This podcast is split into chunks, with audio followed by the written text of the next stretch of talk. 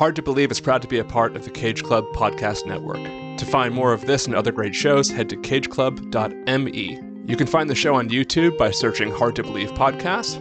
If you'd like to support the show, go to Apple Podcasts and give us a five-star review. Or you can support the show on Patreon by heading to patreon.com slash hard to believe. If you want to get in touch with me, you can email me at john at cageclub.me or you can find me on Twitter at probablyrealjb. That's P-R-O-B-A-B-L-Y-J-B.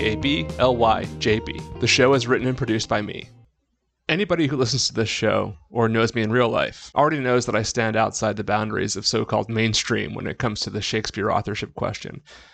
I'm a dedicated Oxfordian, sure, but I still think there are many, many more as yet undiscovered pieces to the puzzle when it comes to giving us the full picture of just how we came to the body of work we credit to the name Shakespeare. Over the last decade, an unlikely voice from outside the ivory tower of academia, Dennis McCarthy, has been hard at work demonstrating that one of the most widely known and widely accepted sources for the Shakespeare canon, Sir Thomas North, is in fact a far, far bigger piece of that puzzle than anyone has yet to come to appreciate.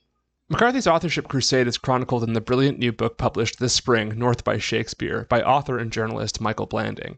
Blanding's work has appeared in the New York Times, Wired, Slate, The Nation, the Boston Globe magazine, and others. His last book, The Map Thief, the gripping story of an esteemed rare map dealer who made millions stealing priceless maps, was published by Gotham Books in June of 2014 and named a New York Times bestseller, an NPR Book of the Year, a New England Indie bestseller, a mass book must read, and winner of an NES Book Award by the New England Society of New York. His first book, The Coke Machine The Dirty Truth Behind the World's Favorite Soft Drink, was published by Avery Penguin in 2010. Michael was formerly a senior fellow at the Schuster Institute for Investigative Journalism at Brandeis University, a senior writing fellow at the Carr Center for Human Rights at the Harvard Kennedy School of Government, and a fellow at the Edmund J. Safra Center for Ethics at Harvard Law School.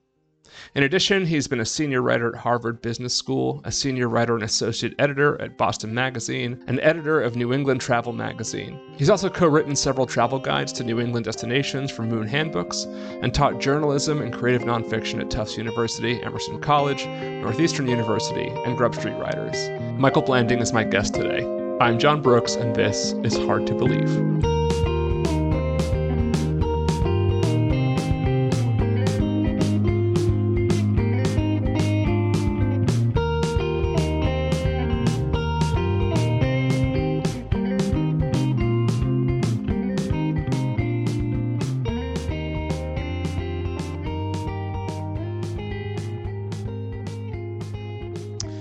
Blanding, uh, welcome to the show. It's great to um, finally talk to you.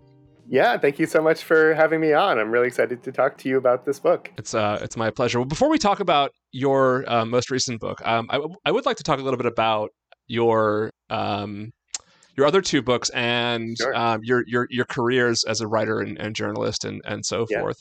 Um, it strikes me that in, in, addition to North by Shakespeare, your other two books, uh, The Coke Machine, which is a great title, by the way, uh-huh. uh, um, and and The Map Thief. Uh, there, there's a there's a, a, through line there, I think, in um, in the the nature of those those books and those topics, and that you mm-hmm. seem to mm-hmm. find.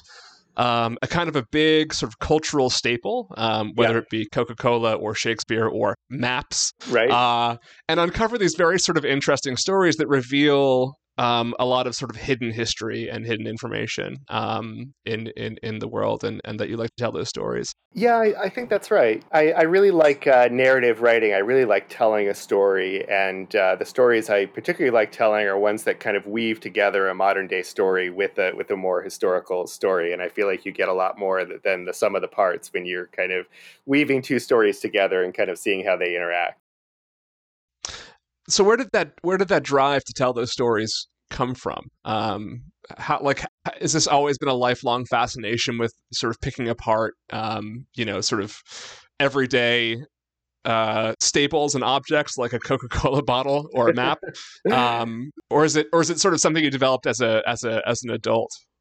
Yeah, that's a good question. Um, I think I've always been a storyteller. I mean, when we were, uh, you know, even in kindergarten, kind of sitting in the circle on the rug, and when it came to story time, I, I was sort of notorious for for not being able to shut up once I got started. So, I've always liked telling stories, but um, you know, when I was in college, I never considered journalism. I was always wanting to uh, write fiction. I always thought I was going to be a novelist someday.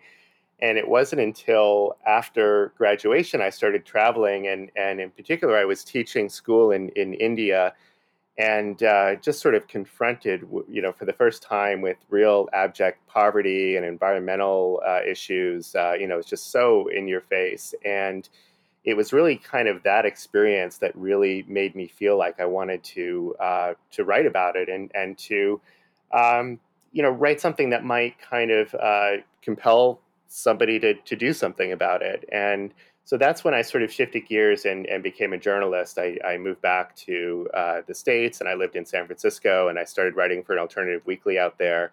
And as soon as I started writing true stories, I just never looked back. It was just so much more fascinating and interesting to me than than uh, writing up, you know, kind of stories from my imagination. Just getting an excuse to exercise my curiosity and talk to the people around me and write about issues that were were real and and in people's face and and uh, and that was sort of how I started on this path.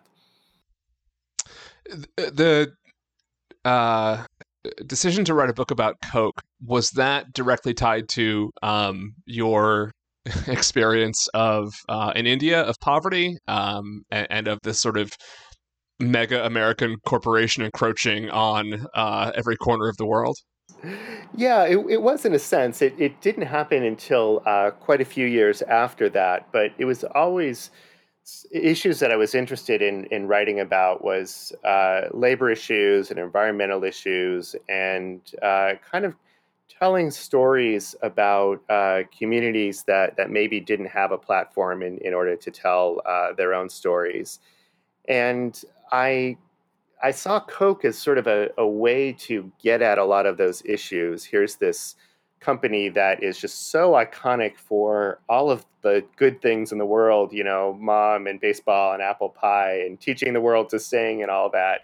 And yet, when you kind of peel peel off the label, uh, they are involved in all kinds of malfeasance in terms of uh, you know, water depletion in, in India and, and labor issues, uh, collusion with paramilitaries in Colombia, and then, of course, you know, the childhood obesity issue at home. And so it became a way to kind of tell tell this story and look at corporate capitalism and ask this question about how a company that you know presents itself as doing good in the world could be uh, creating so much misery behind the scenes and and what was uh, you know what was behind that and I didn't sort of want to tell it in a very um, black and white way. I wanted to really get at all the complexities of that and how you know uh, people were able to kind of justify doing these things and maybe uh, ways that they were were not uh, allowing themselves to really see the true impact of, of their corporation. And and so that became the theme of that book.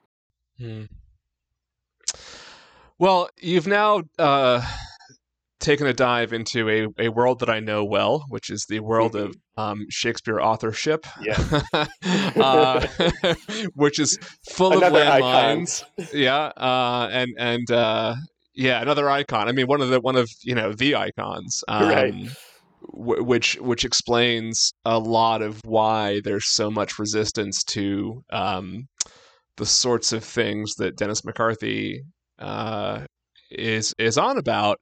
Mm-hmm. Um, but let's let's talk about the history first of all, the genesis of um, this book, uh, who yeah. who Dennis McCarthy is, and how you came to um, to find him and, and end up writing a story about him. Yeah, it's interesting in a way. I mean, uh, you know, segueing to this from from the Coke machine, it doesn't seem like there should be sort of an obvious kind of connection between this mega corporation and you know this literary analysis and these kind of literary mysteries. But in a way, it's uh, it's a, it's a similar kind of impulse, I think, to take this you know very iconic figure of Shakespeare and kind of peel peel off the label and look behind the the curtain, so to speak, to use a, mm-hmm. a theatrical metaphor, and um, you know examine a little bit about how. Uh, how these plays that have just become so iconic and so beloved for 400 years um, may not be exactly what we think they are. And um, I had actually never really thought very much about this question uh, before uh, Dennis McCarthy approached me.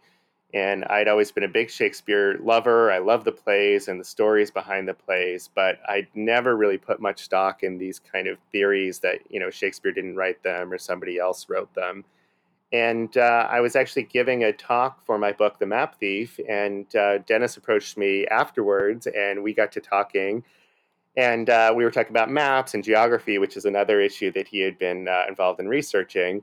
Right. We ended up going out for drinks, and and uh, you know, after about uh, two martinis at this student dive bar at Lafayette College, where we happened to be, he sort of leans across the table and says, "I've got this story for you about how Shakespeare wrote his plays. That's really going to rock your world." And uh, that was kind of the genesis of, of everything, and and uh, that's where everything started.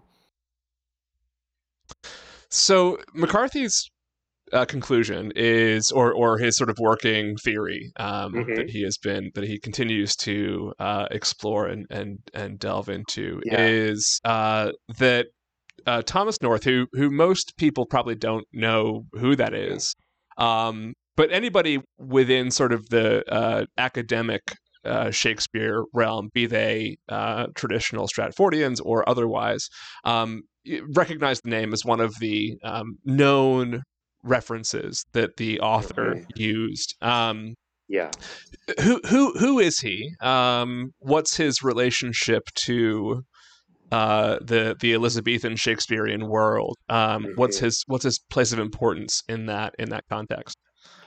Yeah, so Sir Thomas North is best known as the translator of this book called Plutarch's Lives. And uh, many uh, Shakespearean scholars and, and even lay people know this work as the source for Shakespeare's Roman plays. So Julius Caesar, Antony and Cleopatra, Coriolanus, these works uh, take the stories in North's Plutarch's Lives and uh, sort of dramatize them and do it in a way that no other Shakespeare play really does with the source, where they're sort of taking specific scenes and specific uh, language and uh, lines and kind of reworking the prose into this uh, theatrical uh, poetry. And so, so that's not controversial. Everyone knows that Shakespeare used right. Thomas North as a source for right. the, the Roman plays what uh, Dennis has uh, discovered, or uh, what he claims anyway, is that actually Shakespeare's debt to North is much greater, and that he actually used Thomas North's writings and aspects of Thomas North's life for every single one of his plays except for two. and that he wasn't just using the prose works that Thomas North wrote, his, his uh, three uh, translations, but that Thomas North actually w- wrote early versions of these plays, and that Shakespeare took these early plays by Thomas North and adapted them into the plays that we know today.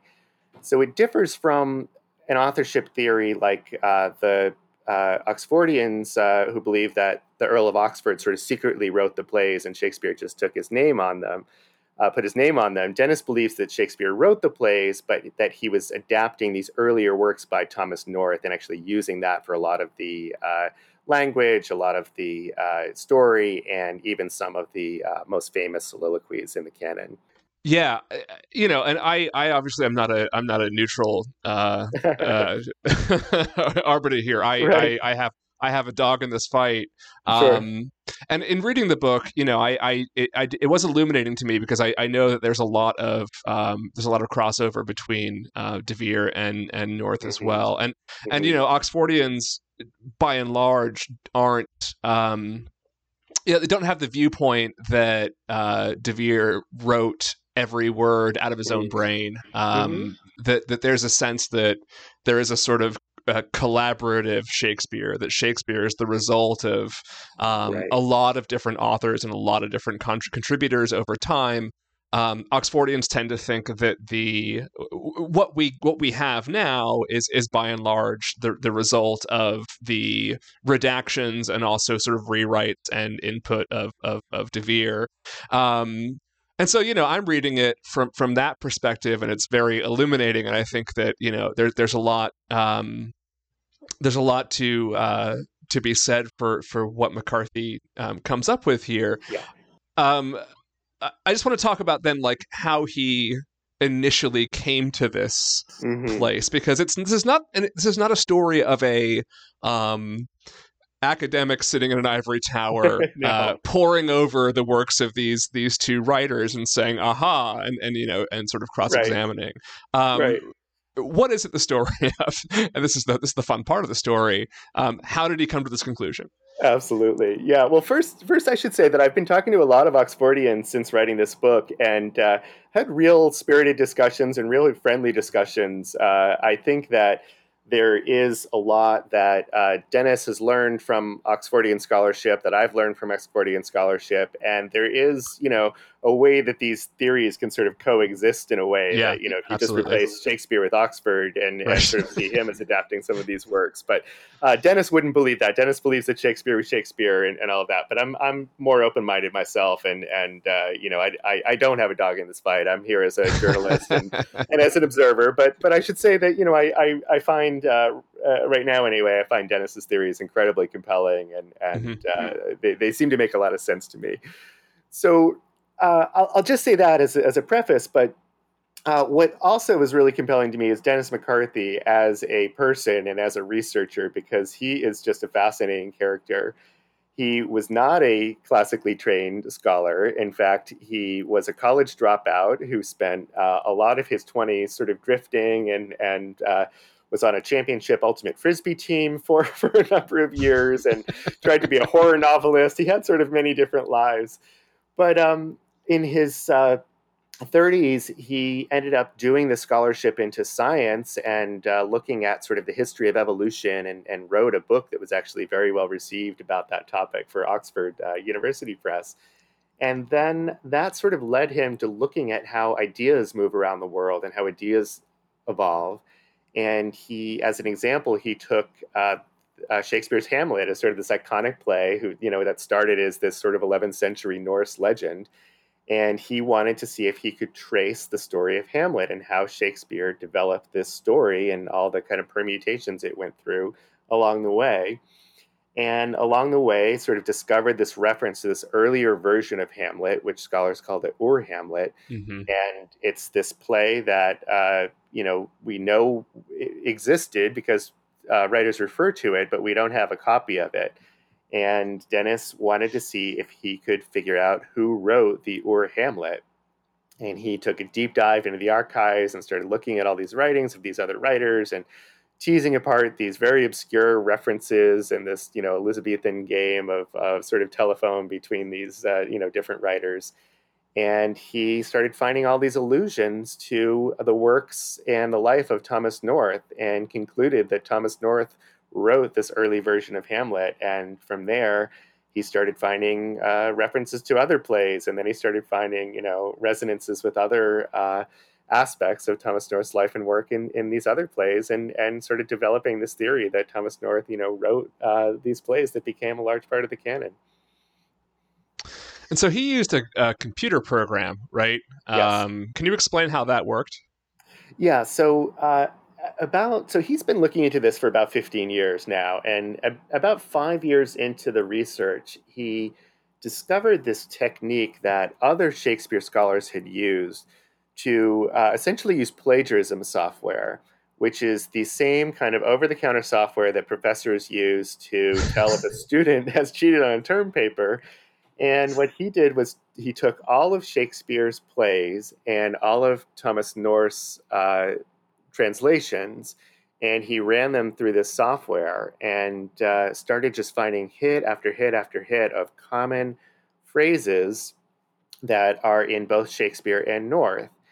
And then he would sort of take these phrases and run them through these other databases to see if anyone else had used these phrases. And many of them were, were really unique and you know it's you know you don't know what you don't know so it's possible that there are lost works or manuscripts that could also have used these phrases. But what's particularly notable is that these phrases all seem to sort of gather in passages in which there's a very similar idea being expressed in the shakespeare play and the northern uh, passage in, in North's translations and so it either uh, means that Shakespeare, if you buy this theory, it either means that Shakespeare was really obsessed with Thomas North and was not only using him for his Roman plays, but was sort of using his books for all of the plays, or uh, that Dennis is right and, and Thomas North actually wrote these early versions that Shakespeare adapted. What What are some of the um, examples that you think are most compelling? Um, yeah, that, that he's that he's uncovered that link North uh, to Shakespeare in a much more dramatic sort of way. Yeah, so it's in some ways it's the um, it's sort of the aggregation of these passages. You know, Dennis has a website, sirthomasnorth.com, that you can look at, and he literally has uh, hundreds of examples of these of these passages that incorporate thousands of phrases into them. But there's some that really stand out. For example, in uh, the Taming of the Shrew, there's this description of this uh, uh sort of Greek uh, bedroom that uh, sort of furnished with fine gold and tapestries, and then uh, sort of inexplicably sort of talks about um, farming right afterwards and talks about having these oxen in the stable and a hundred milch kine to the pail.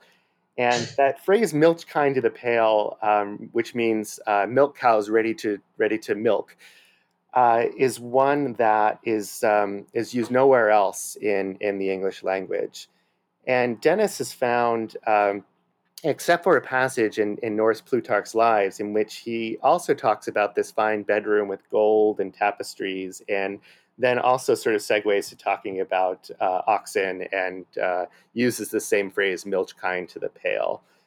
And um, there's another reference in Thomas North's uh, unpublished journal where he uses the same phrase again in the same uh, same kind of context. So you know, at the very least, it shows that Shakespeare was using this uh, was using Thomas North for other plays and not just the Roman plays. But um, you know, there's there's sort of uh, dozens of, of other passages that um, that I could point out that that also um, sort of follow the same logic. I'll just talk. I'll just talk about one more, which is in Richard II.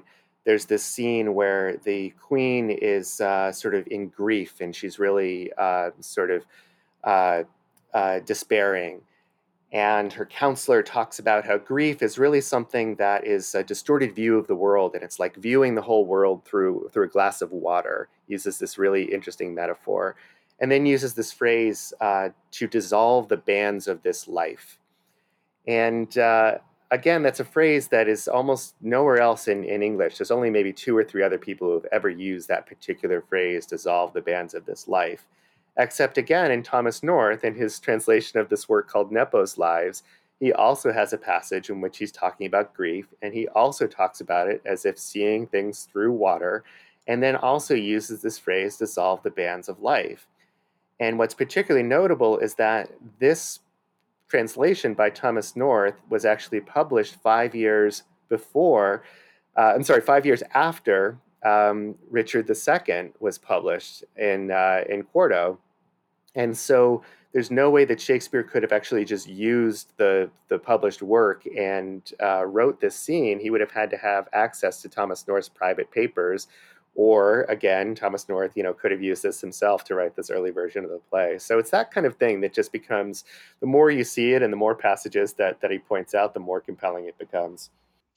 So uh, in reading the book, I I got to wondering which story you actually found more interesting the story of um, what Dennis McCarthy is doing and what mm-hmm. he's uncovered, or the story of Dennis McCarthy himself. Um, mm. because you, you, you tell both so interestingly, and you know you, you, kind of paint a portrait of both things and, and, and weigh that uh, or balance that out um, really nicely. But what intrigues you more? Is it is it this this guy who's sort of this you know sole crusader to this one idea that has really nobody else um, yet on board, um, or the idea itself that that sort of as a as a journalist and a writer intrigues you uh, the most. Yeah, I, I sort of went back and forth between them actually. Um, yeah, you know, I I find these uh, underdog stories really compelling, and and just seeing Dennis sort of trying to get his ideas out there and sort of following him on this uh, kind of detective story that he was involved in and how he put the pieces together and then how he just tried so hard to get anyone to listen to him and still trying to get uh, people to listen to him. Um, you know i find that i find that really fascinating and, and really really fun to kind of follow as a journalist as a um, as a narrative But then I became equally compelled by the story of Sir Thomas North, who's also sort of an underdog and was sort of always at the wrong place at the wrong time at court, and never kind of right. got the acclaim that that he uh, that he deserved, maybe. And um, it's sort of equally important to understand Thomas North's life because, you know, this is what really takes it from just a case of Shakespeare or whoever wrote the plays using Thomas North's work and this much more controversial contention that Thomas North wrote these plays, which is that Dennis is able to take each one of these plays and sort of fit it into a period or, or an event in Thomas North's life and sort of examine the play differently through uh, through that lens and find these real uh, real sort of uncanny coincidences between the themes of the plays or specific details of the plays that relate to aspects of Thomas North's life. And so that became as much of the kind of narrative that I was telling in the story was sort of following, you know, this really momentous period of, of Elizabethan history through the eyes of this writer, Thomas North, and then sort of trying to ask the question is, is are you know are these uh, ideas and are these events in Thomas North's life also reflected in Shakespeare's plays? And so it was really a combination of both, I think. And you know, it depends on the chapter uh, which one I found more interesting at the time. I don't know which one did you find more interesting.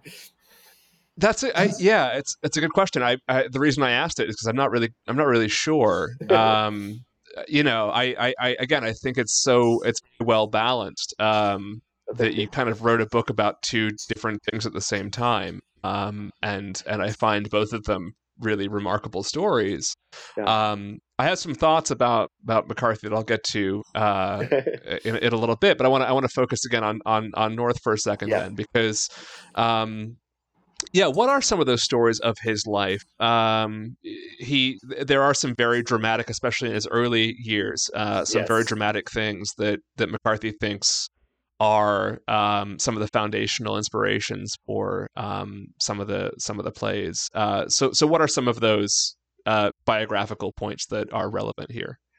Yeah, well, I open up the book with a murder because that's you know there's nothing like grabbing someone's attention with the, with the murder right in the beginning, and uh, this was a um, particularly gruesome murder that took place in 1551, in which this woman Alice Arden uh, murdered her husband, and she did it with um, the collusion of, of her lover, uh, this guy Thomas Mosby, and they sort of colluded, along with half the town, frankly, of this town called Faversham, to uh, murder this uh, uh, her husband uh, Thomas Arden, and um, this murder actually sort of um, forms the plot of this play called Arden of Faversham, which some people believe to be one of Shakespeare's first plays.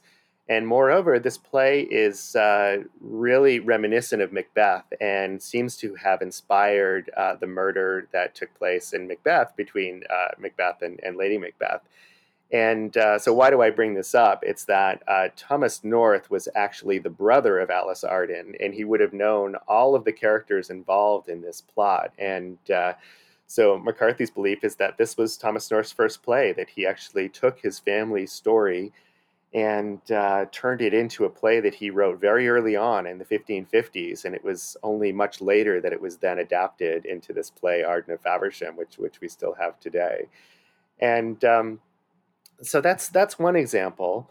And then uh, another example from very early on is that um, a few years later, Thomas North was on this uh, delegation. He took part in this delegation to Rome, in which he was sent by Queen Mary, who was uh, a Catholic queen, and was trying to reconcile England with the Pope after uh, her father, Henry VIII, sort of very dramatically broke with the Pope. And uh, Thomas North was, was along this journey and uh, kept a journal in which he wrote down uh, many, of the, many of the thoughts that he had, many of the, the locations that he visited. And uh, Dennis believes that this journal and these experiences of this trip uh, number one influenced the play Henry VIII, which sort of uh, encapsulates the same story that uh, Thomas North was was a part of of Henry VIII's break from from Rome. But more dramatically was uh, the basis for the play The Winter's Tale, which um, has all of these elements from uh, the trip that Thomas North took through Italy that seem to be reflected in the plot of this sort of very fantastical play that Shakespeare wrote, uh, supposedly towards the end of his career. Um, and I'll just mention a couple of them. So Thomas North visited this church in Italy in which there were these very uh, dramatic and beautiful wax statues that were sort of uh, sort of very true to life. And uh, that same day, he went to a palace in Italy that had these uh, amazing frescoes by this Italian artist by the name of Giulio Romano. And uh, as some people may know, at the end of The Winter's Tale, there is this statue that comes to life, and that statue was supposedly in the play made by this Italian artist, Giulio Romano. And there has been so much speculation about how uh, Shakespeare could have known about this artist and why he would call him a sculptor and why he would say that he, he made this, this statue. And in fact, this is one of the uh, areas that Oxfordians also speculate about and say maybe the Earl of Oxford also visited this church and, and this palace, but you know, there's mm-hmm. no record of, of Oxford visiting these places. But it's been proposed that maybe this this palace and this church was the inspiration for this scene. And yet we know that Thomas North actually went to these places and uh, was able to witness this firsthand and uh, actually wrote about it in this journal. But very significantly, he did not mention the name uh, Giulio Romano in the journal. So it would have to be something that he would have been recalling later and uh, sort of remembering that he saw these uh, these beautiful frescoes and saw these beautiful statues the same day and sort of put them together in this scene. And it's those kind of really uncanny coincidences that once you start seeing a lot of them, they really start adding up and, and Dennis is able to find these in, in literally every single one of uh, the plays except for, for two of them for this you know 50 year history of Thomas North's life. Um. Okay. So what I don't get about um about Dennis is, and, and what I have sort of an idea of, about this. I want to know what you think. Um, I don't get why he hangs on to the Stratford man. Um, I, am going to go on a little bit of a tangent here because sure. one of the things that um, Oxfordians, uh, one, one of the, the, the genesis of Oxfordianism, um, is not just that there's nothing biographically about Stratford that connects mm-hmm. the plays. Um, that he's this kind of empty vessel. Mm-hmm. Uh, it's it's also that when you look at the very little that we do know about Stratford, sure. um, and, and, uh, you know his inability to write his own name and his apparent uh, disregard for books, mm-hmm. uh, and the fact that he didn't teach his children how to read, you know, that none of that stuff lines up with um, a a great playwright and a lover yeah. of, of of language. In addition to that, what we do know about him in terms of his um, education, you know, how far he'd have to walk to school every day, um, the amount of time he'd be spending, you know, dealing grain, that sort of thing, doesn't leave any time for someone right. to learn how to be a great writer or even write these plays. Mm-hmm. And so, so part of the um, the Oxfordian model is is the question of like uh, that doesn't make sense to even invoke this person in any meaningful way um, yeah. in the story of the plays, and yet he seems to still do that. Um, yeah because I think mostly he's I, I, there's a little bit of Occam's razor there. He's he's sort of he's got this idea mm-hmm. of Thomas mm-hmm. North, and then someone else gets passed on to, and and then you have the final product, whatever. Yeah. But I wonder if a lot of it is also because he sees himself in the Stratford man, hmm. um, hmm. this guy so who is is not supposed to do what he does by the rules of our uh, tradition because he's a college dropout, right? Mm-hmm um, right. he's you know he's sort of done a whole bunch of different things. He's sort of right, all over right. the place, right, doing this and that and other thing, and, and yet can invest a ton of time and energy into this like deep passion that sort of came out of nowhere. Um, am I reading too far into that, or or do you think there's something to be said there? Yeah, that's that's an interesting uh, an interesting theory. Um, I, I don't get the sense that Dennis is, is all that enamored of Shakespeare, you know, the Shakespeare from Stratford. I think that Dennis is very much enamored with Thomas North, who was not a uh, man of the people. I mean, he was a gentleman, he was university educated, he went through the Inns of Courts, he was, you know, all of that. But at the same time, Thomas North is also sort of an underdog, as I said, and never quite got the acclaim that he uh, should have for for his works, even his prose works. Never mind these plays that Dennis thinks that he wrote. So um, it's an interesting theory. Um, but I think Dennis's belief in Shakespeare as the the writer of the plays uh, comes more from the the the historical record and from the uh, the literary uh, record of the times. And you know there are some references, at least, to Shakespeare as uh, you know a part owner in this company, the Lord Chamberlain's Men, and a part owner in the in the Globe Theatre. And his names are on uh, a, a, number of the plays and and uh, of course the poems. And so you know there there are references to Shakespeare as as a writer at the time, even though I, I get what you're saying about. Um, you know the the lack of of uh, real solid evidence of Shakespeare being a writer as well. But I think more than that, what what Dennis has has sort of discovered is this um, these all these allusions in other writings of the time and. Uh, works by uh, Thomas Nash, uh, Ben Jonson, uh, Thomas Lodge, all of these other writers that seem to be uh, referring to uh, Shakespeare as this kind of plagiarist or as this kind of stealer of other people's ideas. And the most famous one is, uh, as as we know, is uh, Groatsworth of Wit, which calls Shakespeare or, or Shakespeare as it's as it is in this story, uh, a upstart crow who beautifies himself with the feathers of others. And the this pamphlet, Groatsworth of Wit, which is this this parody talks about this actor Shakespeare who is taking the works of this uh, sort of gentleman scholar and uh, passing them off as his own. And it's that it's that work, but then it's uh, dozens of others that Dennis has also uncovered that seem to refer to specifically to Thomas North as this kind of, Italianate knight who is, you know, Sir Thomas North, who is this, uh, you know, who would write these uh, Italianate translations. And there's all these references to this sort of uh, erudite Italianate knight who uh, is constantly put into these uh, juxtapositions with this kind of unlearned, kind of buffoonish actor who's kind of, you know, taking his plays and, and rewriting them. And so it's that kind of evidence that, that Dennis is able to uh, to look at and to draw these conclusions that yes, this actually did did happen. That Shakespeare was this kind of upstart actor who uh, took these plays by Thomas North and, and rewrote them and, and put his name on it, and uh, did so very legitimately under the rules of sort of uh, you know appropriation at the time. That it wasn't some sort of conspiracy, it wasn't some sort of front man, but he was just sort of taking and, and reworking these other plays. But some other writers weren't weren't too happy about it and were, were kind of writing about it in these other works. So that's kind of the the best I can say about kind of where where Dennis has got this idea and why he's so uh, firmly attached to this this concept of Shakespeare being this actual writer who was working on these these plays and and not sort of just this front man or just a name that was kind of put on the work of another writer. Yeah, I, certainly concepts of um, uh, intellectual property uh, that that we have today yeah. uh, did not exist in Elizabethan England, and you know, and I think that's also one of the reasons why um, you know, especially Oxfordians by and large, see the the canon as um, a not not a collaborative effort, but like mm. the the distillation of the the best of Elizabethan literature uh, sort of into into one set, right?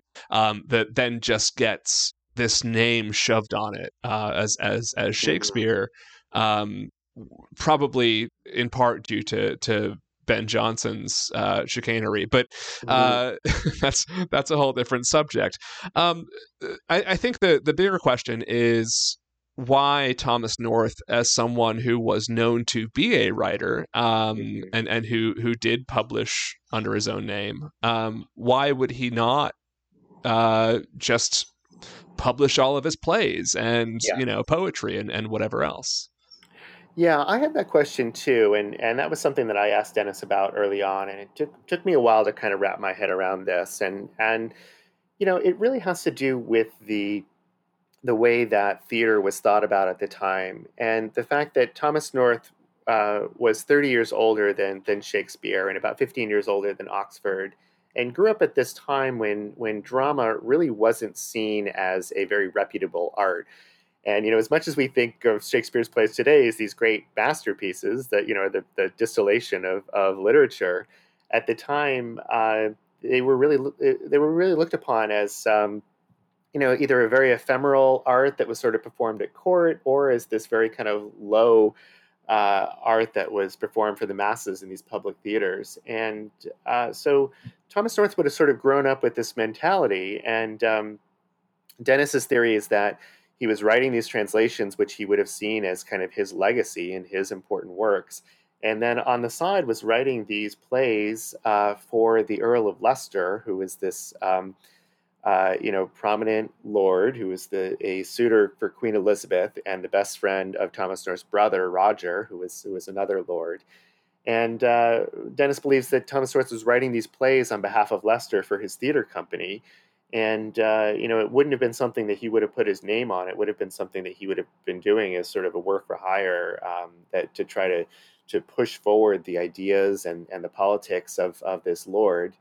And it was only much later, after Leicester's death and uh, after Thomas North was sort of disowned by his brother and was sort of impoverished and and uh, was in London, that he would have uh, taken these plays and and uh, sold them to Shakespeare, or or somehow uh, Shakespeare acquired them and uh, then you know put them on in the public stage, and and at that point was able to kind of put his name on it. So there there is a way in which this makes sense that Thomas North wouldn't have really seen these plays as his legacy. He would have really seen uh, his prose works as his legacy, and uh, would have been fine publishing these plays anonymously or having Shakespeare take them and, and put them on uh, under under his own theater company. So I wonder if uh, you know you, you, mentioned that you also love Shakespeare. Um, yeah. So so since writing the book and in the ensuing, you know, couple years um, that, that, you've been uh, investigating and uh, this this topic and getting to know Dennis and so forth, um, has your uh, understanding of or appreciation of Shakespeare changed? Like, what's what's how's it affected you um, as yeah. a as a as a Shakespeare fan? Yeah, if any, if anything, it's really deepened my appreciation of the plays and really enriched a lot of the plays in, in my mind because it sort of gives a reason for why they might have been written, and it gives an explanation for uh, some of the the characters and some of the situations in the plays that may have seemed sort of obscure before. And uh, you know, as I'm sure you you can agree, um, there's just a lot about sort of Shakespeare's uh, canon that just doesn't make sense. You know, why would somebody be writing this Italian comedy one year and then the next year he's going to write this Roman play about Julius Caesar and then the next year he's going to write, you know, this great tragedy of King Lear and and um, and, and and in ways that had nothing to do with Shakespeare's own life and own experience. But then you have, uh, you know, someone like Thomas North who had all these incredible experiences in his life, and he fought in wars and in Ireland, which uh, Dennis believes uh, helped spur some of the, the writing in, in this great war play, Henry V. And he uh, had these conflicts with his brother throughout his life. And, and uh, you see all these brotherly conflicts in a lot of Shakespeare's plays, like As You Like It and The Tempest and, and various other plays. And uh, he was impoverished towards the end of his life, and and you know you see this great understanding of of uh, what it's like to be poor and, and exiled in, in King Lear and, and in Richard II, and just sort of you know play by play you sort of get this depth and this this richness. You know, he traveled in in Italy, and it would explain why he would be kind of working in Commedia dell'arte and and a lot of these Italian plots, and and so when you start viewing it through that lens, you start to um, just see it in a much more, I think, uh, emotional and and uh, and passionate way. And it's not about just these these stories anymore. It's about how this this playwright was sort of wrestling with these stories of his own life. And and I think that works with other writers too. You know, the Earl of Oxford. I know people have various theories about how his life is reflected in the plays as well, but um, you know, I think that either way, it's it's much more uh, compelling to me than than thinking just Strat, you know this Stratford upon Avon uh, playwright Shakespeare was just kind of pulling these books off his shelves, and one day was you know writing writing about Holinshed, and the next day was writing you know based on you know some sort of obscure Italian not novella or something. So, um, so yeah, it's really it's really deepened and enriched the plays in my mind. I think. Yeah, I, even even the the the task of plagiarizing that much um, would have been monumental um, for for someone like like mm-hmm. Shakespeare to have done. And you know, mm-hmm. I, I think of, for instance, like um, yeah, I, am I'm fairly convinced by by the, the bulk of um, McCarthy's argument that yeah. Thomas North had more to do with the foundations yeah. for a lot of these plays than we knew before. Um, the idea that he was the author of the Ur Hamlet, I think, is a very compelling one. Mm-hmm. Um, and then I look to, for instance, the "To Be or Not to Be" soliloquy from from Hamlet, which to me, right, sort of is is is something that you can see being almost a redaction to the original, just thrown in there, right? Mm-hmm. Um, and and to me, you know, it it speaks to so much of what we know of the biography of De Vere and his his struggles with mental health and mm-hmm. um, and contemplation of suicide and so on and so forth. Mm-hmm. But I I, I agree. I, I, I hear a lot of people say it doesn't really matter who wrote the plays, and mm-hmm. I I am I, I I fundamentally think it matters who yeah. wrote the plays. Um, I think that it's probably a lot of people, and I think that like it, it means so much more. It gives it so much richness and depth. Absolutely. Um, you know, like getting back to, to the question I asked you at first, if if you, the three books so far that you have written were just written by like whoever uh, with right. with no backstory, right? Sure. They're not as good. It's not yeah. as interesting unless you, yeah. you you know something about the author. Well, I remember, you know, I took classes in college about the death of the author and, you know, these kind of various literary criticism ideas. And I, I, never really bought it back then either because, you know, you read, for example, The Great Gatsby and yeah, it's a, it's a fantastic novel. You know, it's just such an economical, uh, uh, prose uh, work that you know there's the characters themselves are so compelling but knowing f. Scott fitzgerald wrote it and he was you know alive in the jazz age and was going to these you know parties very similar to uh, those depicted in the in the novel to sort of bring it alive in a way and and cause you to see it differently. And you know hemingway uh, you know going uh, uh, hunting on safari in Africa or going to bullfights in Spain. You know, these things matter, and it really matters where these stories come from as much as how they're told. And so, I agree with you. I think 100% it really um, it really only enlivens and enriches these these works to know where they come from. So, uh, with all that said, what is your next project? Ah, that's a good question. I mean, uh, it uh, it takes me a while sometimes to really find that project that I want to sit with for for a number of years and and really dive deep into it.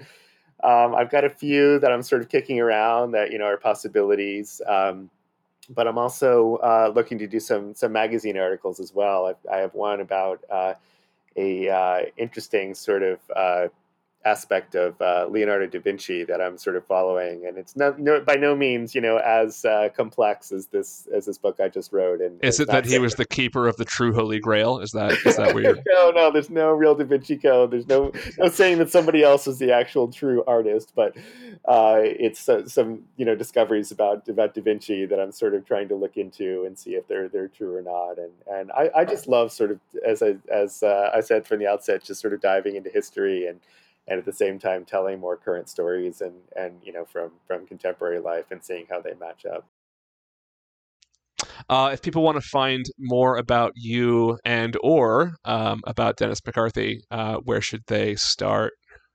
Yeah absolutely. They can go to my website which is michaelblanding.com and i'm on twitter and and uh, facebook and instagram as well. You can find me. Just uh, search for michael blanding and then Dennis has uh, a website that is sirthomasnorth.com, and he has put a, a lot of his research up there, and, and particularly a lot of these kind of side by side comparisons using the plagiarism software that I think is a really good kind of supplement to my book because I tell the narrative and I tell the story of Thomas North, and he has a lot of these. Uh, sort of uh, literary comparisons up on his website, so I think it's good to uh, to look at them together.